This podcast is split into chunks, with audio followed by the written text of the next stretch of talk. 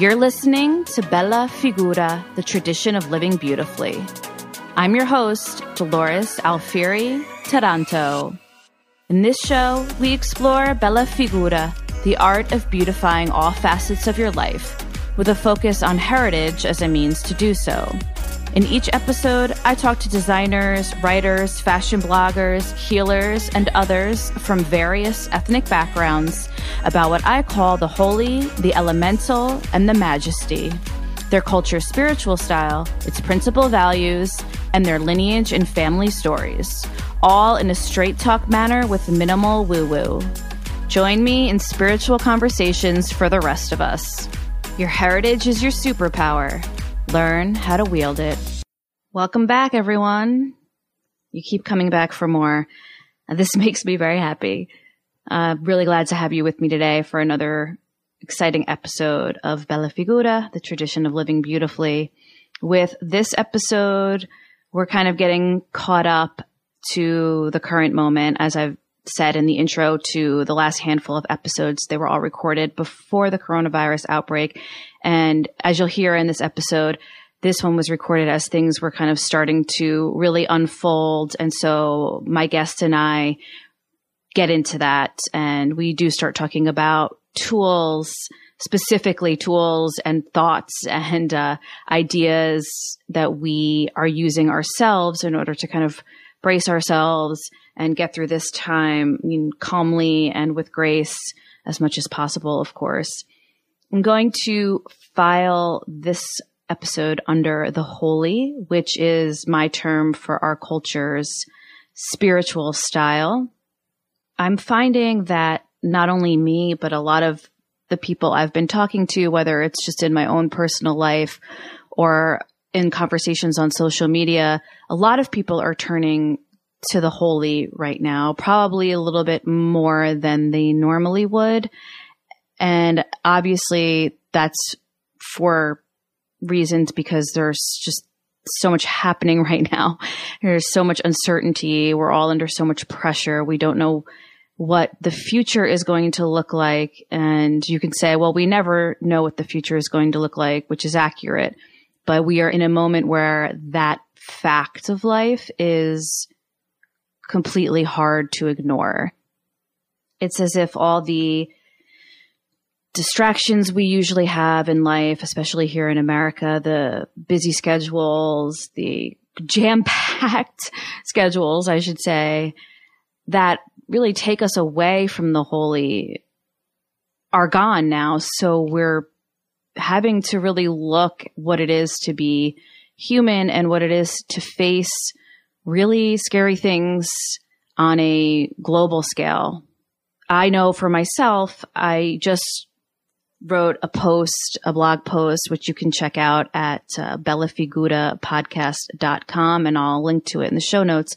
I just wrote a post about something that I've been doing more so lately, which is praying in Italian. Italian, of course, being my my native language, so my my ancestral language. And I give some tips in that post on how you can also do the same for your culture's specific langu- language, even if you don't know it.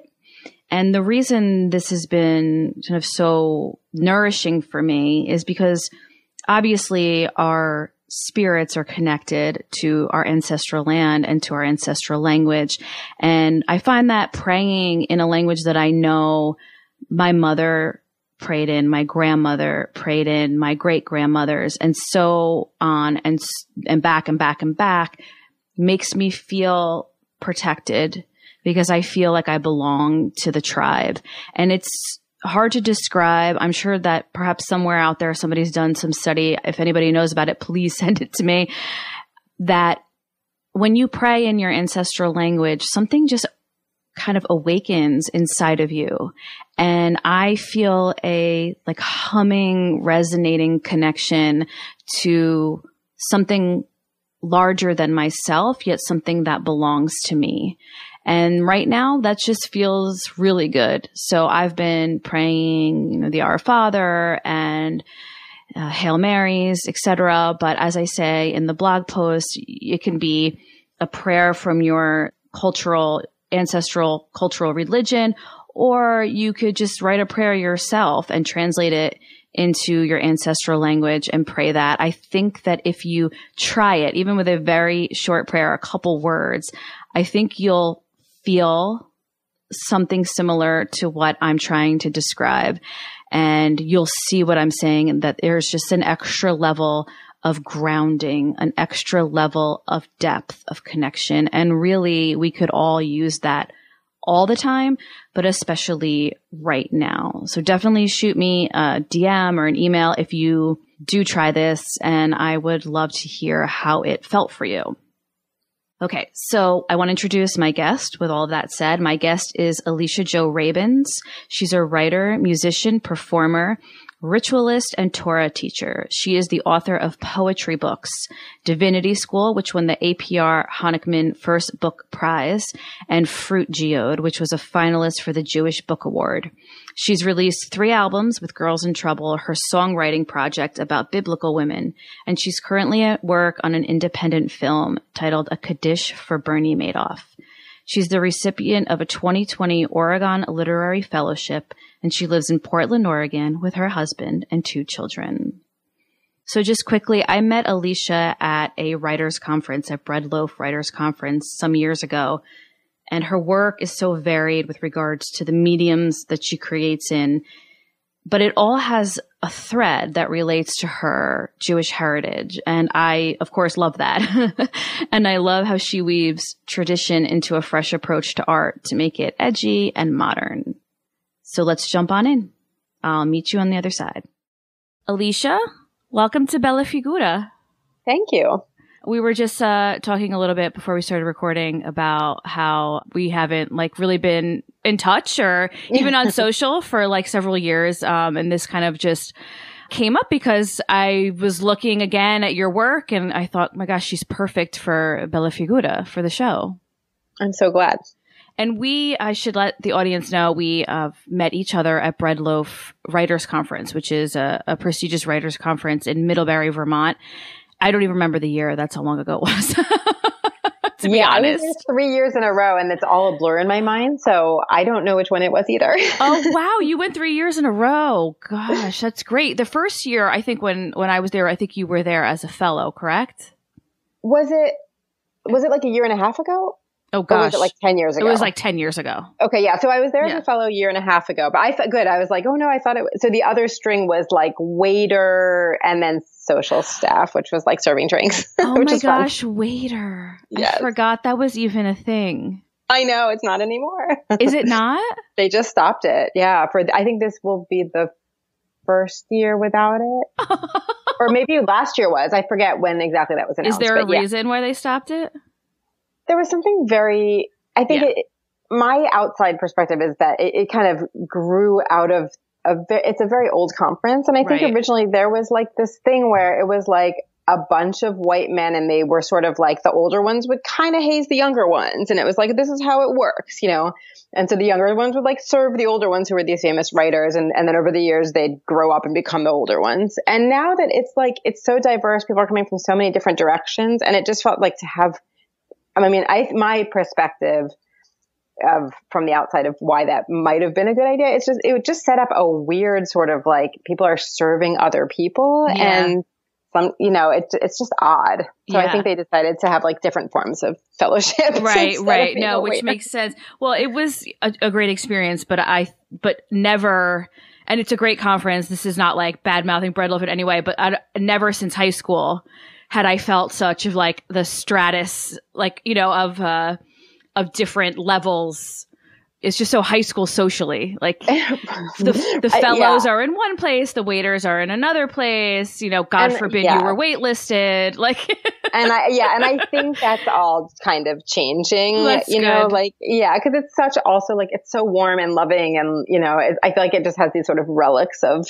when it was founded by Robert Frost. Right, and, you know. right. Another another time, like you said. But I mean, case in point, met some wonderful people that even if it's not like on a daily basis, you're still kind of in touch with. And you know, look at you and I. This was ten years ago, and we've kind of loosely been in touch on social media. And now we're gonna we're about to have a great conversation about our lives. Absolutely. So, so thank you, Bread Loaf. We love exactly. you. Exactly. so thank you, Bread Loaf. Yes. So to begin, if you want to just jump in, um, just tell us a little bit about your heritage and the people people that you come from? I am Ashkenazi Jewish, which means that I'm Jewish and my ancestors in sort of the recent hundreds of years came from Eastern Europe.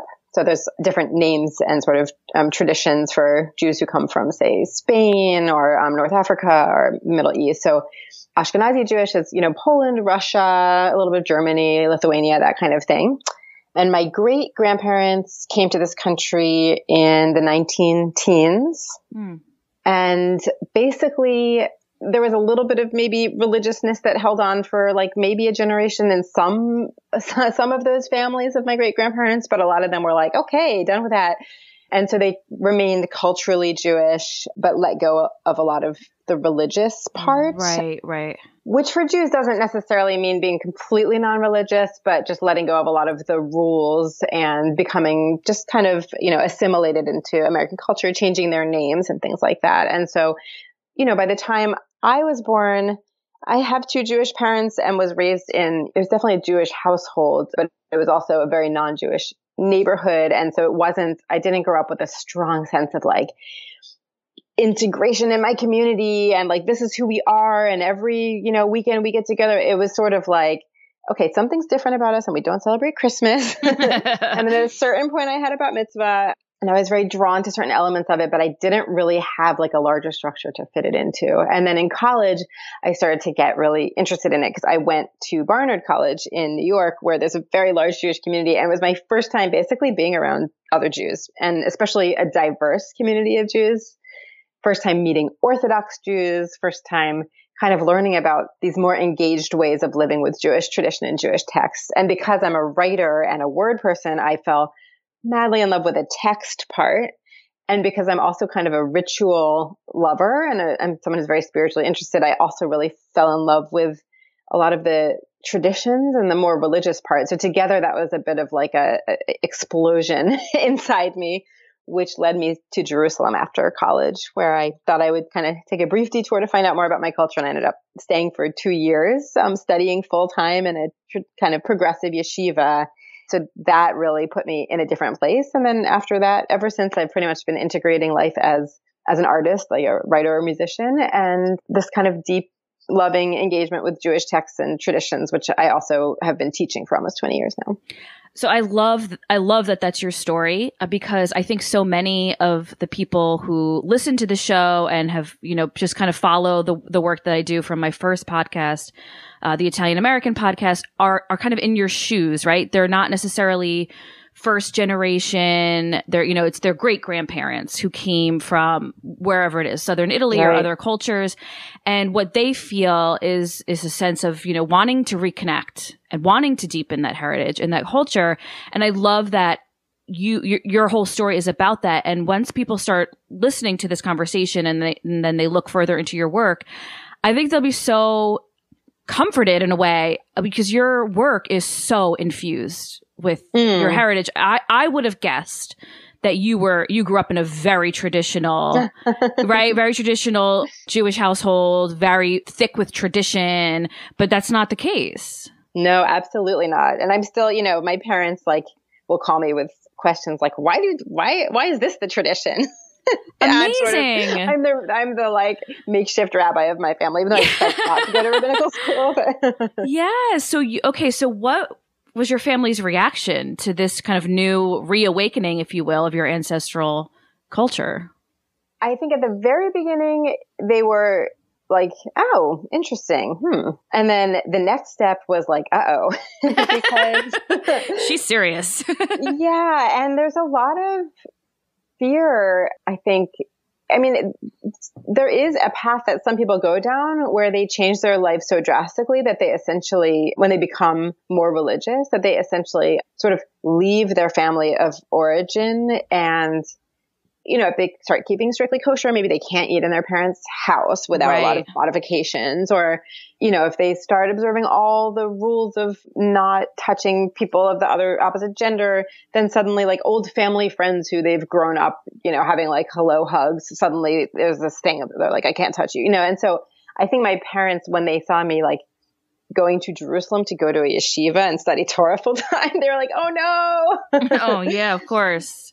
Like as so if they, they would lose worried. you in some exactly, ways through this. Exactly, yeah. exactly. And it's so interesting because they'd always been, you know, I was, they're really free thinkers and I had you know, I was a pretty kind of socially, I didn't rebel against them a lot, but I feel like I, I always was sort of encouraged to question social conventions. So my mom, like when I stopped shaving my legs when I was 14 was like, awesome. You know, they weren't, I didn't grow up in a family that kind of wanted me to tread a specific path. They were very much like, whatever you want to do, like we support it. And this was sort of the first thing that they were like, uh, I don't know they, about that. they just didn't expect this. They, yeah, exactly. they were like, do whatever you want. We support you. Except, whoa, we didn't, we yeah. didn't think you were going to go kind of in a way back. Exactly. Exactly. I love it. I love it. And and um, what? Why do you think that that happened to you? I mean, well, actually, before you answer that, let me ask you: Do you have siblings? I do. I have two younger sisters. Okay, and what's their experience with you? Kind of, are they similar to you in this vein, or is it like t- they're totally different? I am the outlier. Everyone you else is okay. like sort of continues in my my parents' path. Interesting. Okay. And so why do you think that you were you were so captivated by your your culture? You know, I'm actually working on a memoir about this. Nice. Yeah, which is so fun. I've been working on for about three years, very slowly, because as you know, I'm, I'm, I'm coming from a poetry background, so mm-hmm. it's, it's, new for me to write this book length um, nonfiction, and it's really fun and challenging. But it's been making me think about it from a distance, and I I think, I mean, I do think I have a I have a whole kind of larger theory that that sort of organized religion has become so so much on one side of the kind of political social divide in this country that it's so so often kind of belongs to more conservative America, you know, and that there's really something missing. I, I grew up in progressive America and and I think that progressive America has a hard time sometimes with religion, which makes sense because it comes out of a tradition of rules and laws, even if it's in a more nuanced relationship now. So I feel like I, I really missed, I missed a direct engagement with, I mean, I'm, I'm very, I'm very grateful for how I grew up. I had a wonderful family, wonderful experience. So I'm not saying this to complain, but everyone has to find their own kind of the things that they have to find in their own path. And, mm-hmm. and my, one of my things was an engagement with a, a spiritual community and a spiritual tradition that kind of stretches back many generations. Like I would sort of invent my own little backyard rituals, things like that as I was growing up, which I now see as filling a need that actually religion is specifically there to fill. I think it's great to innovate rituals. I still do that as well. But I think I was also so hungry for a sense of structure yeah. and you know, I'm I'm an artist, so I'm like super sensitive and I'm kind of overwhelmed by all of the things that I sort of see beneath the surface. And for me, religion and not even just Judaism, but kind of religious structure in general is so helpful for me because it helps me kind of like grid my own fit my own life into some kind of human grid where I'm like, okay, these are life cycle events. This is the arc of the day. This is the arc of the week. Here's the holiday calendar. And there's sort of, it directs the energy of those times. And so I think I never realized that I was missing that because I thought I knew what Judaism was because I did have a bat mitzvah. I did go to Hebrew school once a week, but it was a pretty watered down version just because of the fact that my family wasn't that engaged in it and that, that just kind of happened that way. And so when I realized like, oh, there's a whole other part of Judaism which A fills this need that I had and B helps me understand how I was different from the people that I grew up around, which uh, was always kind of an intense thing for me because all of my friends were Christian and I went to Christian youth. I convinced my parents to let me go to Christian youth group in middle school because I was like, it's really not religious. It's just social. They're like, okay, you know, because that's Can't you just go get did. ice cream, Alicia? exactly, exactly. I know. And I, and you know, I was like, can I wear a cross? Like, just like Madonna. It's not like a ah, religious. You're like, I don't think that's appropriate for like our culture, you know? Yeah. You were searching though. You were, you were trying to find something that, that fit. I was searching and I wasn't in, in that respect, I wasn't really looking for that religion. I was, I was looking for like, what is this part of me that's different from everyone around right. me? And so the combination of, whoa, there's a whole tradition that I actually can learn about that will explain why we do what we do, you know, and the combination of my own kind of inner spiritual needs being met or addressed was so powerful for me. So I really, I resonate with a lot of what you just said. I do consider myself a Catholic. I just had a baby. Congratulations. Thank you. And we had a beautiful baptism for him in my husband's original neighborhood in Carroll Gardens, Brooklyn, where oh. like, yeah, it was really important to us to kind of have the whole, you know, the continuity of, of, you know, where his ancestors, ancestors came to when they came from the Aeolian Islands in Sicily and where he had grown up. And the, ch- the, the church there is kind of one of the oldest Italian churches. I think in New York, if not the country. And wow. so, yeah, it was, it was beautiful. It was a beautiful day. It was like, mm. we wanted to do like a classic Italian American Brooklyn baptism. So yeah. And it was perfect. It was so beautiful. So, you know, I really understand what you're saying when you talk about this idea that in, in, in our country in these days, I, I do feel like religion, I mean, especially the Catholic Church, which I say all the time, it, it, does have its sins, is not without its sins, and they are grievous. So, like, it's not that I'm making excuses for it, but culturally, as something that you can enter into in order to enrich your life spiritually, it's a shame that organized religion is so kind of frowned upon because like your tradition and even the Catholic tradition, especially in the Southern Italian vein, is so endlessly beautiful. Like there's mm-hmm. so much in there. And I feel like so many people today, it's part of why I wanted to start this show. I mean, so many people today are looking, they're searching, you know, for something that they can follow, right? So you have like people are turning to yoga, people are turning to Buddhism, you know, and I feel like they're spending so much energy and time searching when so often the traditions that are kind of in your own heart and in your own DNA can really lead you there. Yeah, or or an, or the combination of those things that exactly. we can kind of learn from what's around us. Because like I love, just like you said, like I love integrating also yoga and you know Buddhist teachings into my own spiritual practice, right. which is you know so profoundly Jewish too. And and yeah, there's something about the rootedness that I think grounds us. I mean, I think about this a lot that, and not just religion, but like you're saying, kind of any culture or family history mm-hmm. that I think sometimes in contemporary American culture, it's kind of famously so about the individual and that can be really liberating when like everything's great. and then when things are challenging, I mean, even, you know, like the last few years and specifically the last few weeks, you know, have been really challenging in the world and in America in all different ways for everyone. And for me, kind of situating that with a very long view is so helpful. Oh, what a w- perfect way to say it. Continue. Yeah. Yeah. It just makes me feel less alone as a person, less alone as like a, a human living in time and like, oh, cultures go through these shifts. Mm. Families and cultures pass through times of peace and times of conflict and, you know, times of health in times of pandemic and times of great change and times of kind of stability. And that is part of the human journey. And yeah, some people might be born into like a golden age where they happen to live through a time with very minimal drama.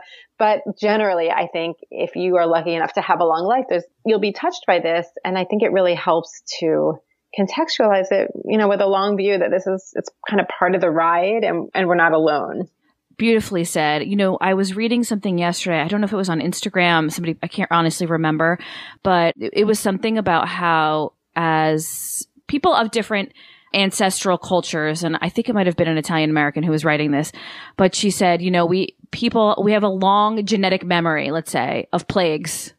Mm. right? of, of, of plagues and viruses and things that have really impacted our families, our, our very civilizations, our cultures. So like in some ways, some of this fear that we're, you know, you could be having, some of this panic could be related to this kind of genetic memory where somewhere inside of your, your blood, in your mind, in your spirit, you have seen this before.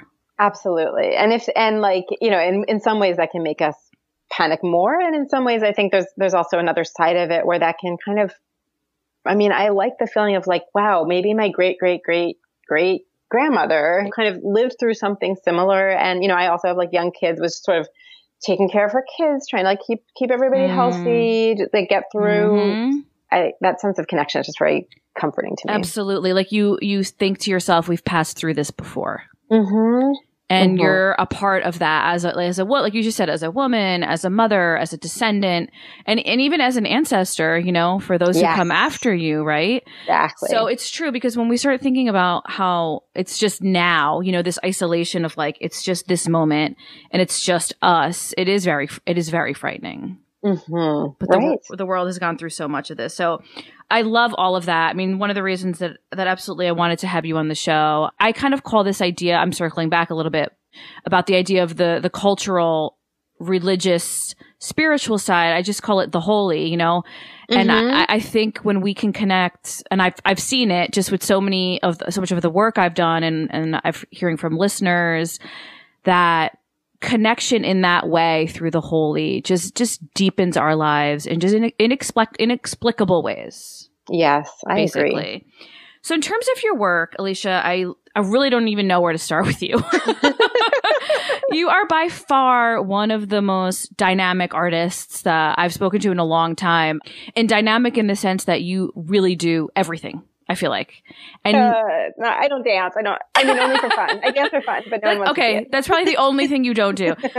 and you, you're the way you're incorporating the things that we're talking about is so is so rich. And I just want to dive a little bit into your culture and your heritage, but in terms of your work. So, as uh, the listeners heard in the introduction in your bio, I mean, you're a Torah teacher. You have your, your project Girls in Trouble, the indie folk cycle. You have two books of award winning poetry. You're in post production for uh, a film, a Kaddish for Bernie Madoff. So it's just like, and all of it has this kind of thread, right? Of, of the culture and the religious, the holy that we've just been talking about. So let's just start general, right? Were you always incorporating your your heritage and your culture? I mean, once you started reconnecting to it, is this something that kind of surprised you over time? Yeah. So the way that my sort of path went was that I, I began writing and playing music at a young age and really loved both of them and was more kind of professionally serious about writing. For some reason, I was just one of those kids who was like, I'm going to be a poet, even though I don't yes, even know where I got too. that idea. But mm-hmm. yeah. yeah. And so I studied poetry in college and I, I played music and really loved it, but I never thought of it as a professional pursuit because I was grew up playing classical violin and I was, you know, that's such a like specific thing. I was like, I don't want to practice like five hours a day or whatever. I just love playing music. Yeah. And then after studying poetry so intensely in college, I basically kind of burned myself out. And, you know, speaking about kind of spirituality and, and the sacred, like I, I really got to a point where I felt like I had sort of, I mean, to use the word professional with poetry is weird because it doesn't make any money, but I had, I had, I had so focused my studies on poetry and I was entering all these poetry contests and I was working at a poetry nonprofit downtown and I just kind of started to think like, well, who, who am I outside of this? Mm. And, I, I was realizing my self worth was all tied up with whether I felt like I was writing well that day. And, and sometimes at the nonprofit I worked at, I would answer, I was, you know, the lowest like office assistant. And so I would answer the phones and sometimes these like famous, legendary, like, you know, 70 year old poets would call and be kind of like rude to me on the phone. Oh gosh. and I was like, wait, is that like, they don't, he doesn't sound happy, you know, mm. like that person does not sound happy. And I suddenly also, I was 21, so I could kind of see a little bit beyond myself for the first time. And I, I kind of thought, I need something else to ground me. Like poetry can be my passion, but it can't be what grounds me in life because it's, it just doesn't work for me. So I essentially stopped writing and that coincided with the time I went to Jerusalem. So when I started studying Jewish texts, I wasn't writing at all. And it kind of took over that place in my life, honestly. Like it was kind of seamless. Like I went from graduating college, studying poetry to, to summer job and then going to Jerusalem and studying sacred texts. And, and I loved not writing. And I sort of made a deal with myself that I would write again if writing came out of me without me pushing it all, but I was going to like take all the ambition and all the structure and, and work out of it. And I actually didn't write for four years. mm, that's a long time. It was a long time. And finally it started kind of bubbling up and I still was very delicate about it. And I was like, I'm not, going to send anything to magazines, not going to enter any content. I'll just kind of be with the writing. But when I did start writing again, because I was coming out of these two years of intense study and then two years of teaching Jewish texts, I, I began again with Jewish texts kind of integrating themselves very naturally into it. Meanwhile, in terms of music, because I hadn't professionalized it at all, I just kept doing it for fun. And it weirdly, the opposite happened where I fell in love with folk music and I started playing like Appalachian fiddle tunes and I started playing on the street with some friends and, and we formed a band and we started making money. And, um, so it became actually part of my kind of freelance weird artist like job. And when I went to Jerusalem, I also started learning some more traditional Jewish music. And so that really kind of seamlessly integrated itself in real time where my, I basically added traditional Jewish music to a repertoire that I was already falling in love with traditional American music. And ah, yes. that was really lovely because I could kind of, you know, I'm not from the American South, but like I, I did grow up in, in a suburb of Baltimore. so it's not, it's, yes. you know, it's not far. And so in one way, I felt like the kind of Appalachian fiddle music felt so kind of, and folk songs, you know, they felt so American. And a lot of the music that I loved was kind of folk music and old folk ballads. So to start playing that, that music coming out of classical felt like, oh yeah, this is my culture. But then when I started getting really into the Jewish part of my culture, I was like, oh, this is a totally different part of my culture. and so I would basically kind of, I started to integrate them. So I'd play with bands where we would do a bunch of different fiddle traditions. And so some would be like bluegrass and, and some would be klezmer, which is Eastern European Jewish music. And then everything sort of continued to grow on its own. And after a few years of writing again, I would say I was in a pretty integrated place where Jewish texts and traditions and artistic traditions were sort of woven into everything that I did. Although I definitely don't have that as a pri- I kind of, I'm always open to doing a project that doesn't have anything to do with that, but it just keeps seeming to work its way in. Mm, yeah, yeah, I get that. So interestingly enough, if it's any consolation, I lived in Little Rock, Arkansas for three years. Oh, I, wow. I went down to work at a literary magazine. This was uh, in my like early twenties, and I was supposed to be there for three months. I stayed for three years. Wow. Yeah, and I started a country band. I wrote country music. I had like a beautiful collection of cowboy boots. And I was in love. I mean, along with the literature of the South, right? Like Flannery O'Connor and William Faulkner, I was in love with the music. And yeah. I think you kind of briefly touched on it. I think that what we kind of share in common and what so many of our listeners share in common, that fervent embracing of culture was kind of the same thing that brought us to embrace the Southern folk culture, Southern American folk absolutely. culture. Absolutely. Yeah. Absolutely. I love that perspective. Yeah, yeah. It's just a different, like you said, it's just a different side of your heritage. I mean, as much as my ancestry is Italian and I'm so proud of that and connected to it, I'm, I'm American. Right. Here we are speaking English, you know? Yes. Yeah.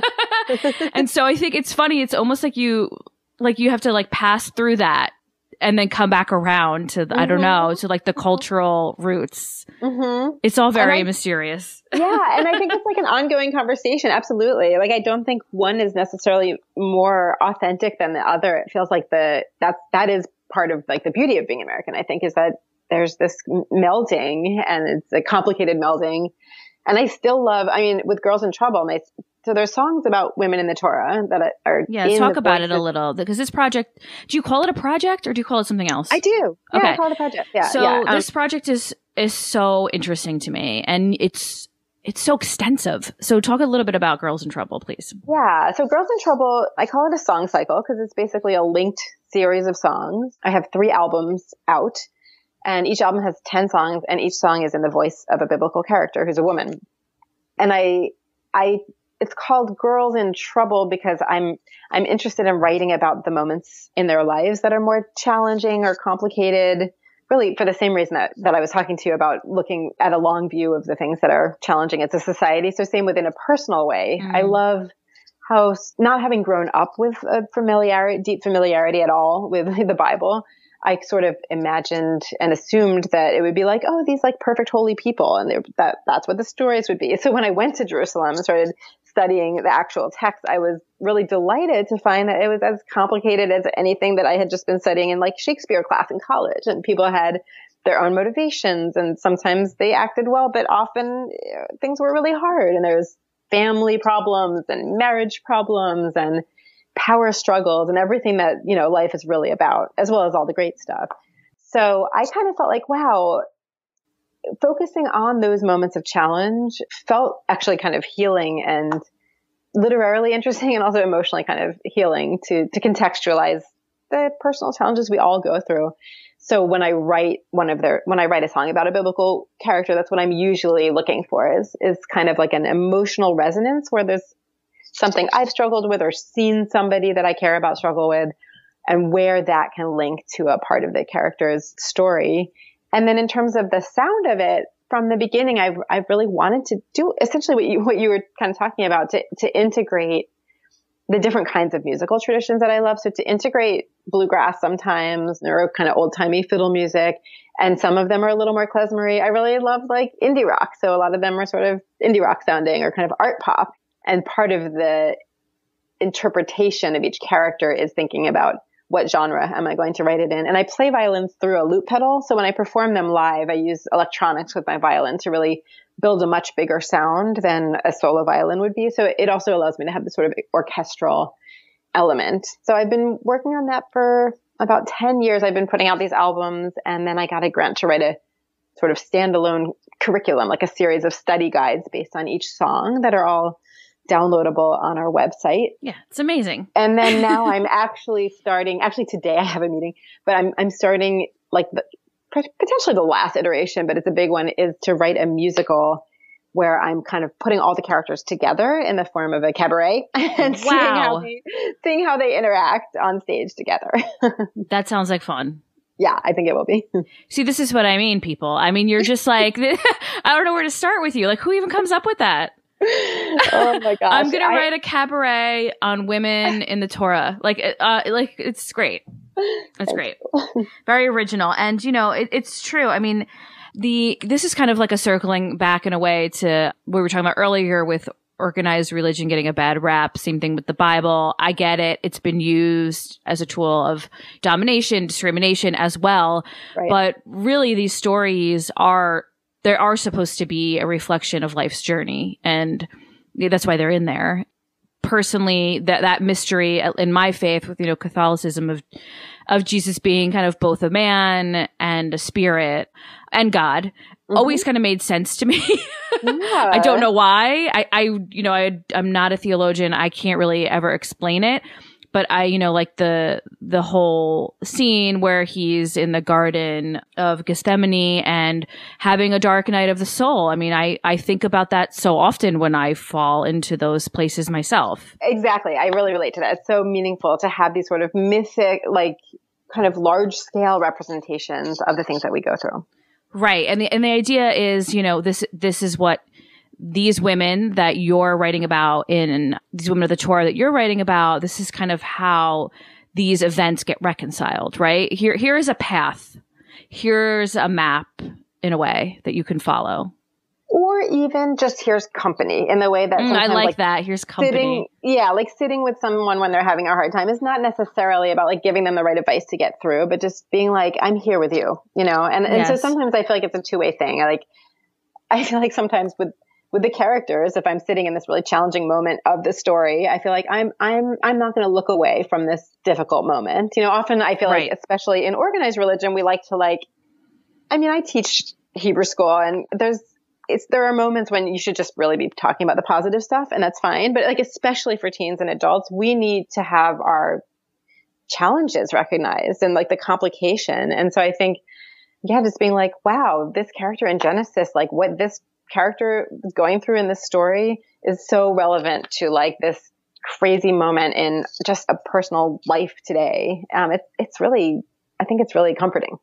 It is. And with the loss of these stories, you know, in, in, kind of the larger society, along with the rituals, that, that's what you lose. You lose that comfort and that company of understanding that, again, what we were talking about with, you know, the coronavirus that's happening right now, et cetera, that you're not the, we're not the first people to go through these things. Yes. You know? So it's great. So talk about a little bit to me I, I, think these kind of companion pieces that you have with girls in trouble that people are are, are being used as as teaching what teaching devices can i say that? Is that yeah. what you would say? So how are people like reacting to those? How are they using them? Like are, are you actually just teaching the torah through them but like in a new way? I love it. Yeah. So you know, because I'm both an artist and a Jewish educator, once I started touring with these songs, I would also get invited to, like, I would do a rock club one night and then I'd do a synagogue the next, you know, night. It's pretty much my life. And I would, in the rock club, I would just play the song. And in the synagogue, I would be like, this song is about this character and here's what I was thinking. And, and sometimes I would even do a workshop, maybe with teens, where I would say, let's read the story and then I'm going to play my song and then I want you to make your own creative interpretation, you know, like collage or dance or whatever it is. Be like, you know, which could be totally different from mine, which by the way is like a Jewish tradition of commentary called midrash, which is sort oh. of like oh. indigenous Jewish art form is how I see it, a literary form really, that of um, taking the original text of the Torah and sort of it's like fanfic. It's like you you add your own perspective onto it, or you hmm. take fill in a gap in the story that's not quite clear or sort of explain a contradiction in the story or just like kind of double click on a little moment and, and fill it in. And it's very creative and it's very permissive because there can be like a hundred mutually exclusive ones floating around. And so like they're all kind of just legitimate ways of looking at the story.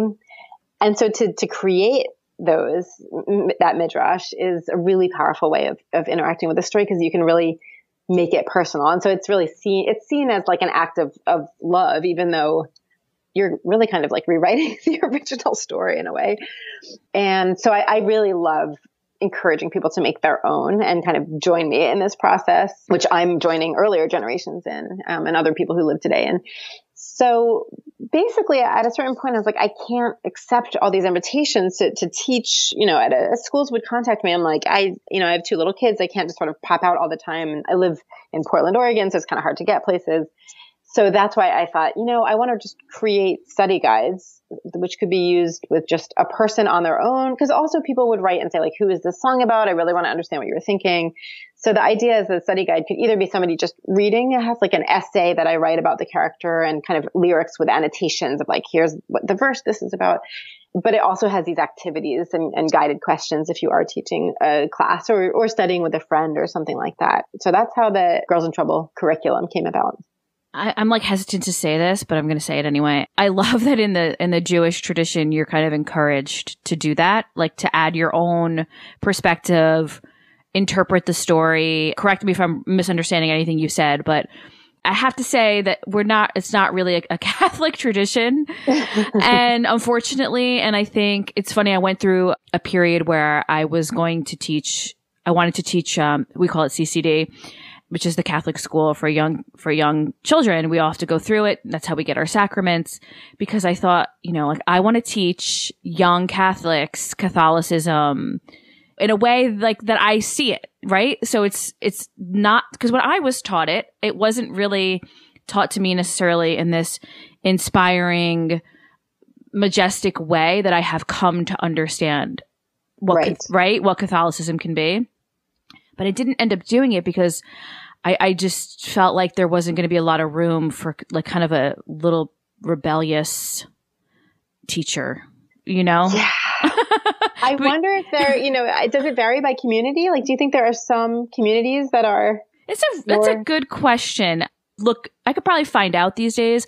I definitely have much more. I have like more connections with people who are doing a lot of really interesting things in the church and with the church, but I don't know. I think I just decided to do it through kind of like my work and yes. and shows like this. Yes, yes. But I love that that there's a there's a space for someone like you, basically, in your yeah, tradition. Yeah, I love that too. I think that's part of you know that's one of the things I learned when I got to to Jerusalem. I was like, what really? Like mm-hmm. just writing is part of this? yeah, that's amazing. I mean, you know, I know so many like kind of rebellious Catholics. You know, I I know a lot of people who we kind of just have our own brand of worship. I I don't know that that's really the way we're quote unquote supposed to do it, but it's just the way it's evolved. You know, with people who very much think of themselves as as Catholics and just integrate different approaches to it. Absolutely. Absolutely. And that's kind of what I was saying before, where I, I feel like there are so many kind of individual progressive religious people in eh, right. whatever tradition. And sometimes I,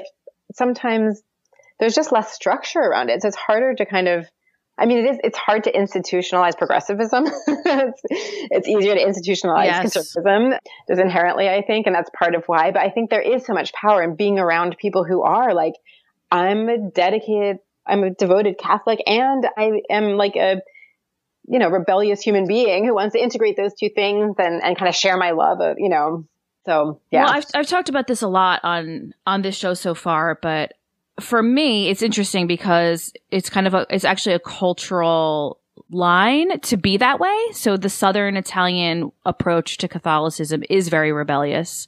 Oh, wow. uh, yeah, because our our nature of just like the way the um, society and the and the culture was always kind of being invaded and oppressed, and then mm. the priests and the church would be kind of like a way of of controlling and and dominating. So people became very quickly suspicious of government, the church, like anything that, anything that, you know, could impose taxes, take your land, put you in jail. And so we always have a tradition of kind of being suspicious while still being within the system, if that makes sense. wow, sense. That's amazing. Yeah. Yeah. Definitely. So I kind of always feel like I don't know many, I know a lot of, even of the older generation, like very devoted maybe go to mass every Sunday and, you know, have altars in their home, etc. But like, I don't think any of them go to confession. Hmm, and that's, that's amazing. yeah, and that's like a major part of Catholicism is going to confession. But the reason is because this distrust of of the church in in the hierarchy, right? Like I don't need the intercession. Wow. Yeah. Yeah. So That's, it's in my blood to be like this. definitely, definitely. Your ancestors. Uh, exactly. Yes, you go. Yeah. So also let's move and talk about a little bit about your. Oh no, before I actually wanted to. There's this quote from a video. You have uh, videos which I'll link to in the show notes about your different projects, and I was watching them preparing for today. And you have this great quote just before we leave Girls in Trouble. You say, It all investigates where the very contemporary lived experience intersects with ancient spirituality. Totally caught my attention. I think we've probably talked about it already, but if just before we leave this, if you just want to like elaborate on that a little bit, because I was like, oh, and that's why I'm doing Bella Figura, the tradition of living beautifully. mm. It was like I could use, I could have used that line and you know, like a tagline for this show. You feel free. yeah, I mean, I think I've always had a somewhat psychedelic relationship to time, which is, I think, why it was such a relief to fit it into some kind of external structure, like I was talking about before, and not just have it all in my mind. But I've always, in good and bad ways, been able to kind of rewind in my imagination, like hundreds of years or thousands of years, and fast forward in my imagination many years, which I have to be careful about because it can be very anxiety producing. Mm.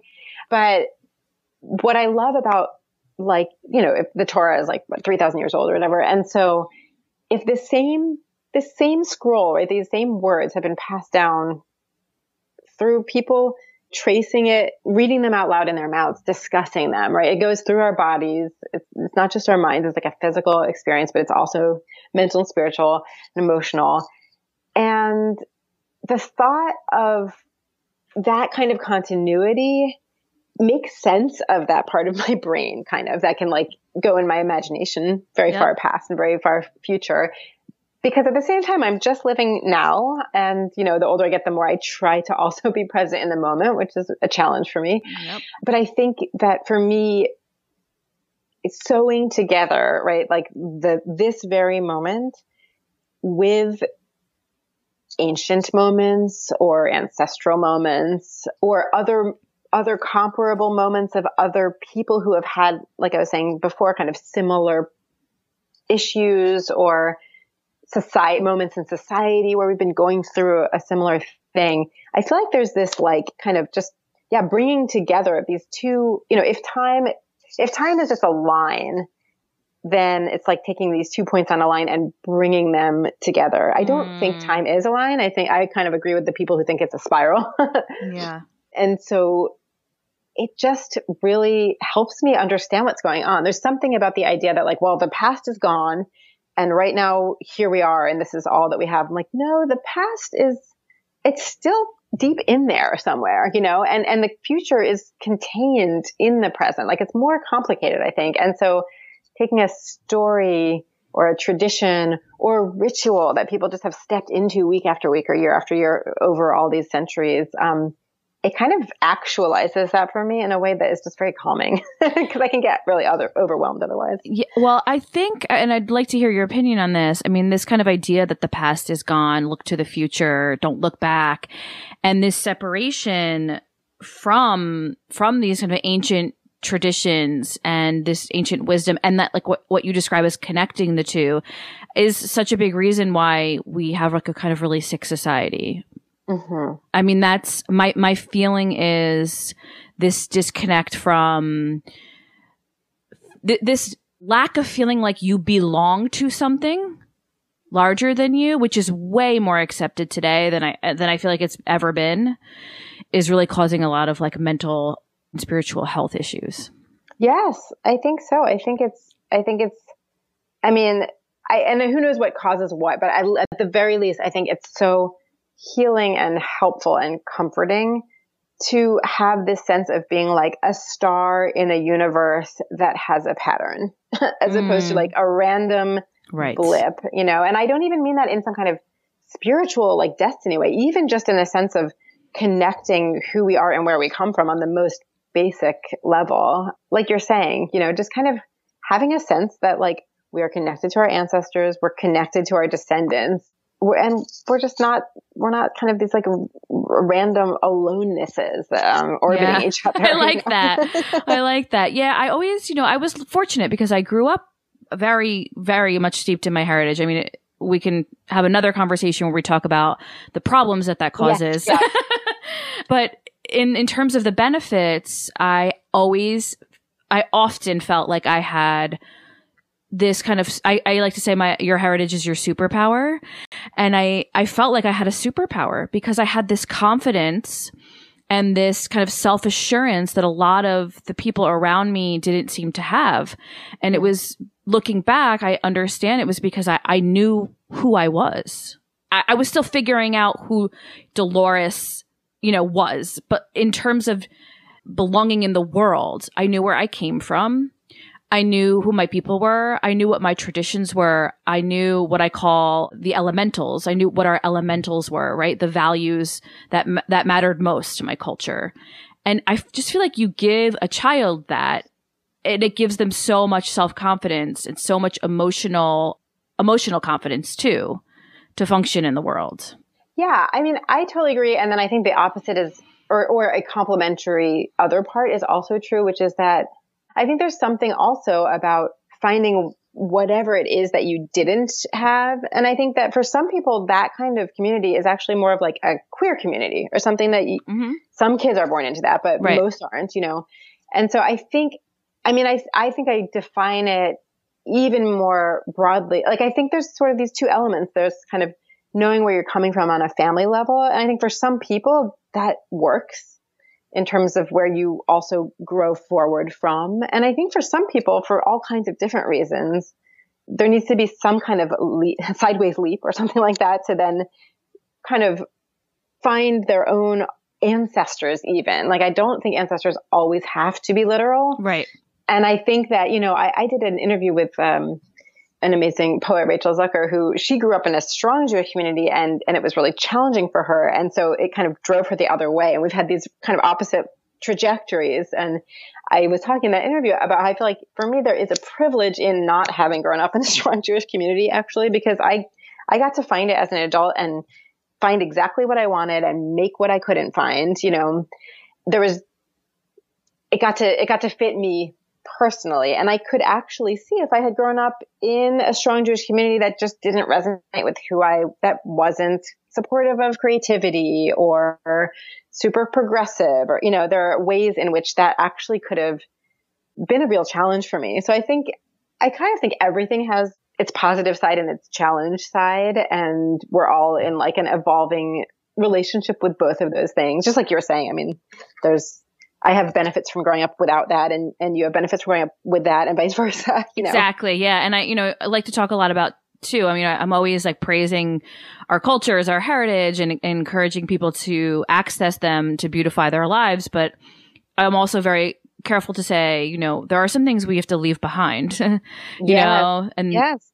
part of the work is to be aware of that. And, Absolutely. Uh, you know, what doesn't suit you anymore. You don't want to just, that, that's kind of like where, I think um, organized religion and super, you know, conservative tradition can gets the bad rap, right? Because it's like this is how we do things. Do it. Whether right. it's right, whether it's negative or or positive, or whether it's feeding you or not feeding you, you know. Yes, and that's totally. where things get complicated.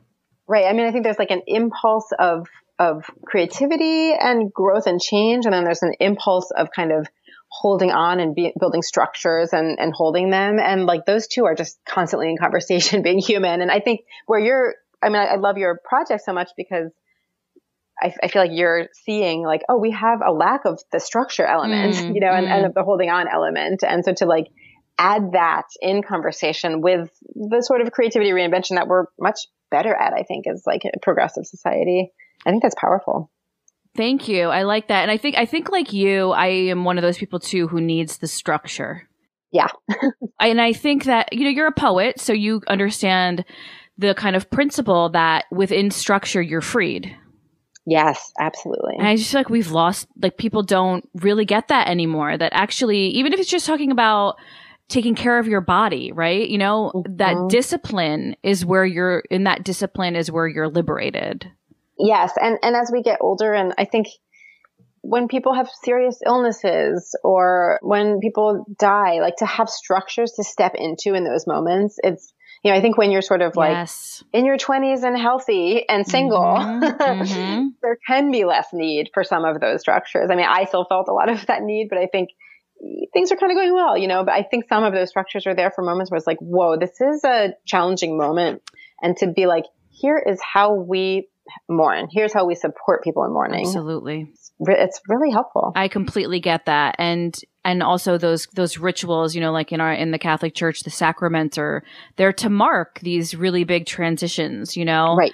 Where you you people nowadays, you know, they get married and and marriage doesn't really mean too much, and the not just what you're promising, right, but the actual ritual of it.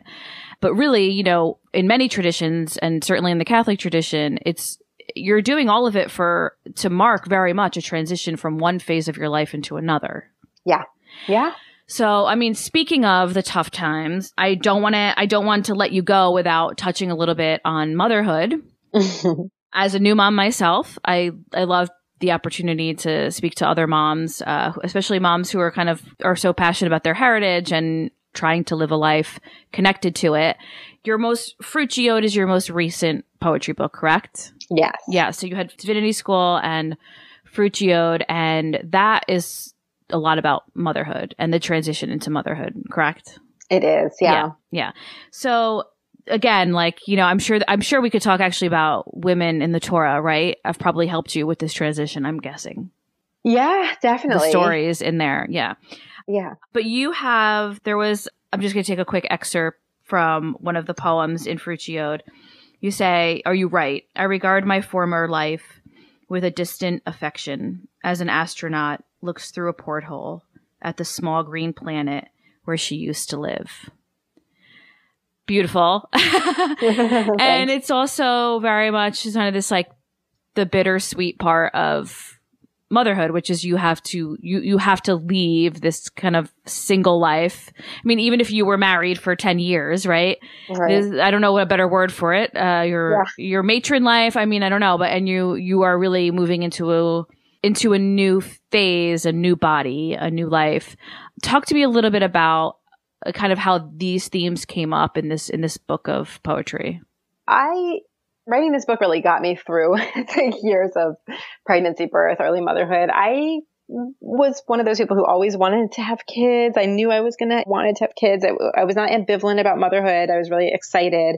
And I was like really shocked by how challenging the emotional experience was for me, especially the transition itself.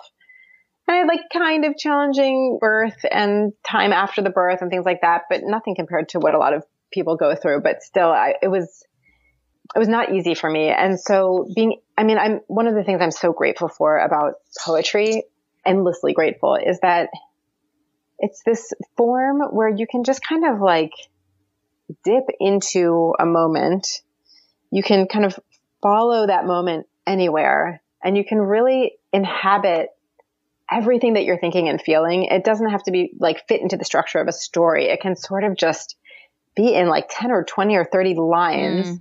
which is kind of how it feels to me to be in a moment where there's just so many layers of reality going on. you know, absolutely. Like, I, I, get that. Yes. Mm-hmm. Yeah. Like how your body's feeling, how your mind yep. is feeling, whether you're tired or not, whether you're hungry or not. And then there's like what you're worried about and then what you're actually physically doing. And, you know, and a poem to me is a way of holding all of that. And so each of these poems sort of, I kind of wrote about like a different element of the transition to early motherhood. And so some of them are quite literal about nursing and, and some of them are more like kind of psychedelic crazy about like just thinking about, whoa, the, the universe and like kind of pre-Israelite goddesses and, and these huge ideas that really came into my mind a lot when I was holding this little tiny newborn human that contains like my, now my daughter's almost eight. So even just oh, thinking wow. that newborn, yeah. you know, in eight years has become like her own amazing person. Like the way that a human baby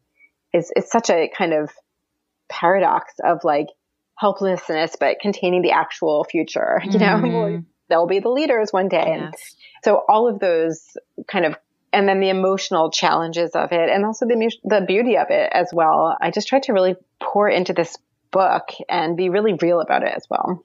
So were you writing these poems after you had your second child or? I wrote these poems over probably 4 years uh, throughout birth, pregnancy and early like an infancy with both kids because my kids are like two and a quarter years apart. So sort of written over the period of both having both of them.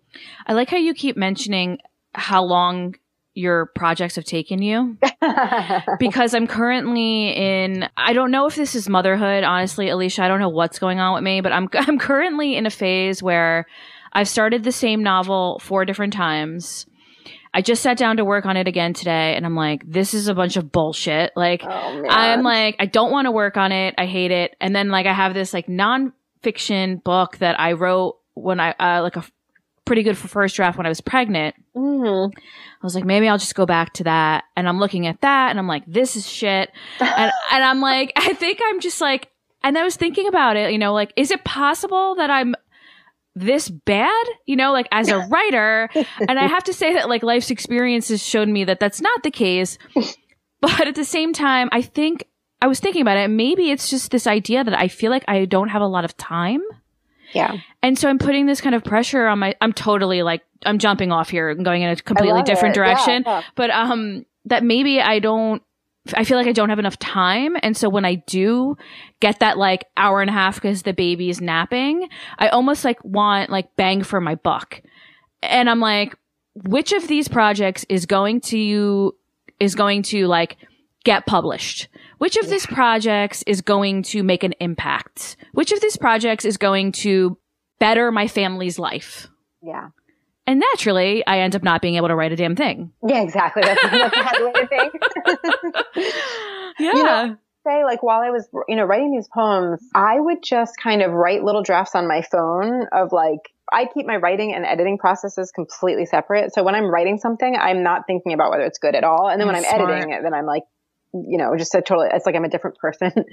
but when I'm writing, I'm just like, you know, and, and often I would be like nursing or some, or on the subway somewhere because I was living in New York for the first few months of my daughter's life. And, and I would just kind of, you know, write in my notes app or, or write even just email to myself, like a kind of free write, like 10 lines or two lines or whatever it was. And that that was a really good way for me to do it because I don't think I had that kind of like editing capacity right then because I didn't have the time, like you're saying. Like, but I had the generative capacity because I mm. kind of there was so much going on in my head. And yes, I get that. So I don't know. I mean, I my, the way that my projects take a long time, and the way that um, I do it, which I learned at a creative capital training, which is a great nonprofit that gives trainings for artists. And this is like maybe 12 years ago. And they were like, their take on it was like every artist should have like kind of multiple projects or not should, but one way to do it is ha- multiple projects happening, but in different stages. So like there'll be like one project in research and development stage, you know, one project that's mm. in the hmm. kind of generation, one that's being edited, one that you're putting out, and maybe one that you're like kind of archiving or putting to bed. And that really helped me because I basically will just go on my own energy of how I'm feeling that day. If I'm really tired and I feel like I'm not going to be able to generate something new, then maybe I'll just like do some cleaning up of a chapter or, you know, something like that.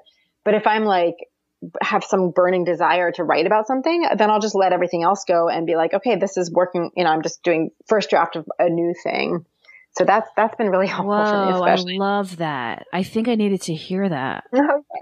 Yeah, because that makes so much sense. Because I think, like, to, like for instance, this morning, if you're not, I wasn't feeling working on a novel, right? Like like taking going into a fictional world, yes. blank page, creating something out of absolutely nothing. You just did that. yeah, it's true. Exactly. But I did feel like kind of working on stuff for the podcast for this this new project for the show. Yeah. And I think in my head I just go, well, you can't stick to the book. Like you can't stick to anything, you know? I'm just kind of beating myself up. But looking at it through what you just said, it's like, you know, it's just kind of like, no, this is another project. You just focus on what you're feeling on focusing on that day. But Absolutely. it's always it's always a creative project. Absolutely. Yeah, absolutely. Like and then, you know, I use like as long as I follow deadlines, then I won't lose track of things, you know, and, and I can tell like if I'm like, oh, I'm just resisting this, then I'll maybe set myself a deadline. But a lot of times the best thing is just, yeah, like follow where the energy is. It's hard enough to create like, especially when you have a baby and stuff. So go with like what's lighting you up that moment. Mm, thank you for saying that. I definitely need to hear that. I, I do feel like there is this creative energy though happening. I, and, I, and yes. I'm sure you felt the same thing and you're, it's, ironic because you would think like before you had the baby that oh gosh like I'll never write again because I'll be so exhausted.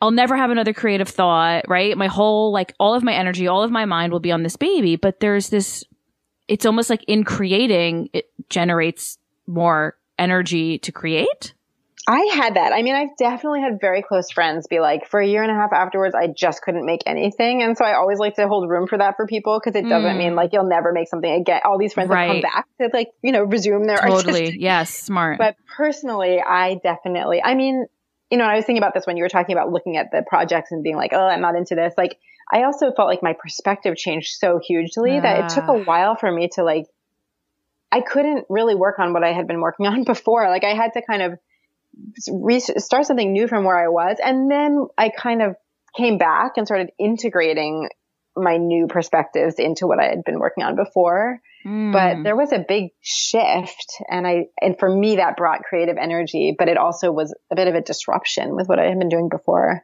That's a great point too. Something for me to think about. Yeah. Okay. So we have been talking for over an hour, if you can believe it.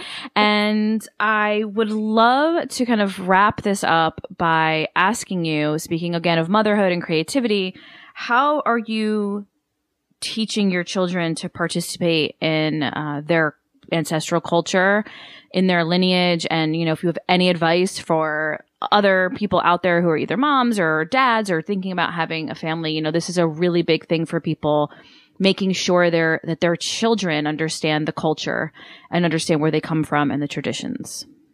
Yeah. Well, I have so many thoughts about that. I mean, it's so interesting. As a teacher of Jewish traditions, I, have really realized like I can't. I can use some of my skills with my kids, but I can't use my same benchmarks with my mm. kids, you know, because if they're at home. So sometimes they're just going to be bored and rebellious during our like Friday night Shabbat dinner blessings. And I've seen enough other kids at other people's houses be that way that I'm like, okay, you know, if I if I were teaching a class on this, I would kind of expect good behavior because it's a classroom, but this is them in their safe space at uh-huh. home and you know, we have behavior ex- expectations, but they have to be somewhat flexible and I want to keep in mind the point, which is that I want them to I want them to love it, you know, and I, they don't have to love it every minute. But the big picture is more than any specific content that I want to make sure they have, I want them to encounter it over and over again so that it's kind of just programmed into them. And even if they don't know what's happening necessarily, I, I want to just kind of expose them to it over and over. Yep. And trust that those memories will be meaningful later on. And I also want to figure out like, how can it be, you know, something that to the extent possible, that's a positive experience for them. So try to, you know, minimize minimize the parts of it that they truly can't stand and maximize, you know, think about ways to kind of show up Jewishly in a language that makes sense to them when I can to just make it like kind of spoonful of honey makes the medicine mm, go down because mm. I want them to feel good about it. And so my own like dietary Jewish like observance is different from my husband's. My husband is Jewish, but he's less observant than I am. I'm not super observant, but there's like I don't mix meat and dairy and he does. And so Right. I've been I've just decided like my kids will go with my husband's level in general and then I've also kind of decided that for me since we don't live in an orthodox community, we, I'm not orthodox, we don't like keep all of the laws. I basically decided as soon as they were like in elementary school, which they're in kindergarten and second grade now, when you're at home or with me, you know, then then we do the rules that I have kind of set for the family or that my husband, you know, together that we've set.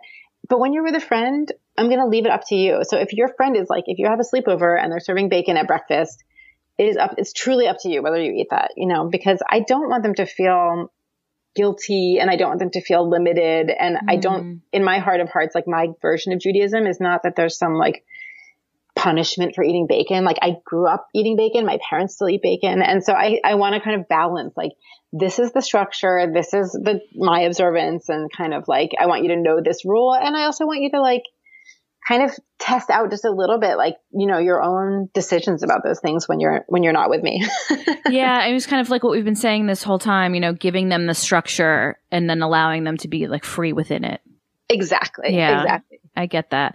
That's that's good advice for people. I think you know, kind of the whole like spoonful of honey to to get it down. I do think that again, there were a lot of things that were very strict in my household because of the culture, mm. but and they were you know painful because they were so strict. But but also we do a lot of. you know, Italian Americans and Italians are known for being loud and loving and yeah. inviting, and that's very true for the most part. And I think that is very attractive when you're young and, you know, there's a, a house full of people and everyone's yeah. just laughing and the food is so good and people are cracking jokes.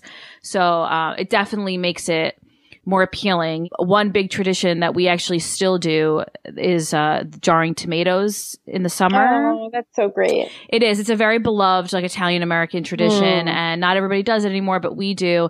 And I I always think about it because it's really very labor intensive. You know, it's almost like insane in this day and age to do it because you can you can go to the store and get a can of imported tomatoes, right? Right. But it's always been a tradition that we looked forward to. So even as little kids, and it's kind of insane. Like, why, right? You have to wake up so early. You're out in the sun. You're working all day long. And now, like, the next generation, my nieces and nephews look forward to it mm. every year. Same thing. And it's because it was made fun. Yeah. And that's the bottom line. It was always joyous and there, you know, it was a lot of work, but it was a lot of laughter and everybody was together. And at the end of a long day of work, you eat this totally delicious meal of, you know, spaghetti made with sauce from the tomatoes we just, the tomatoes we kind of didn't jar. Maybe they had a bruises. We cut them out and like everybody's around the table drinking wine, having a good yeah. time. Yeah, I love that. Oh my gosh, I want to, I want to join you. Yes, you're welcome. You're welcome. Of course. so I, as we wrap up, I, we, unfortunately, we didn't get to talk about a Kaddish for Bernie Madoff.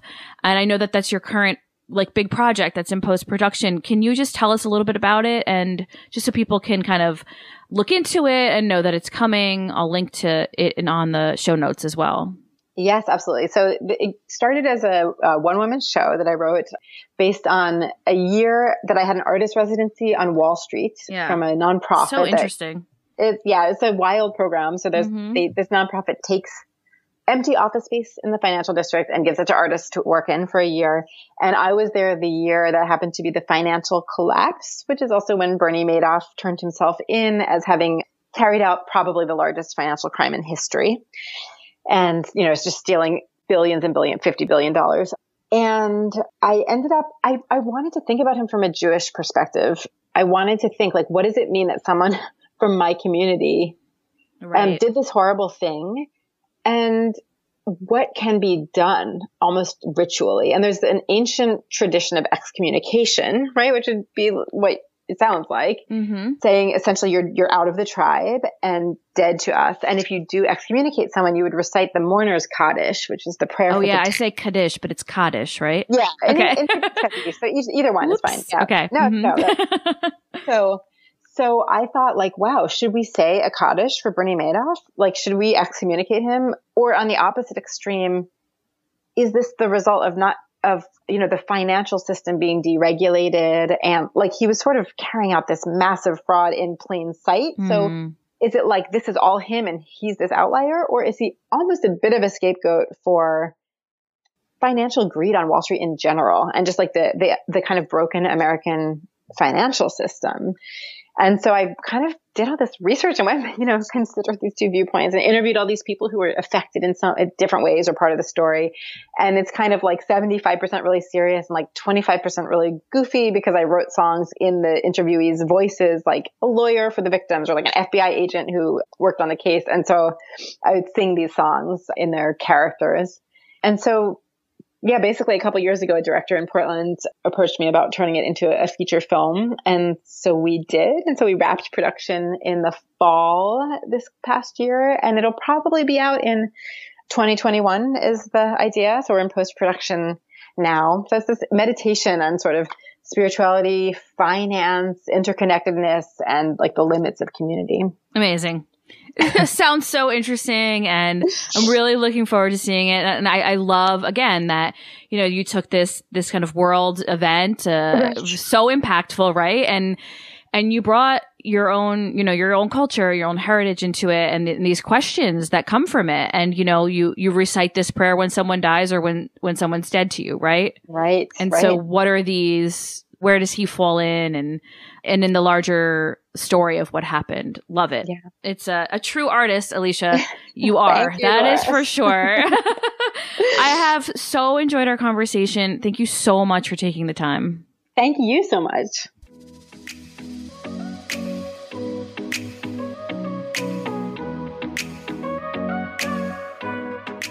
All right. Thanks for listening and spending some time with Alicia and I. If you like what you hear, please subscribe to the show, share with your friends, share on social media. The more, the merrier in this conversation. You can find me on Instagram at Dolores underscore Alfieri underscore Toronto. That's also uh, linked in the show notes. If you want to learn more about me or more about the show, please visit bellafigurapodcast.com and please DM me or email me at dolores at bellafigurapodcast.com with your thoughts and any show ideas you'd like me to pursue. And just to let you know, Dolores is spelled D O L O R E S. And everyone spells it differently, but that's how I spell it. Here's to knowing your roots and cultivating a beautiful life from their power. Until next time.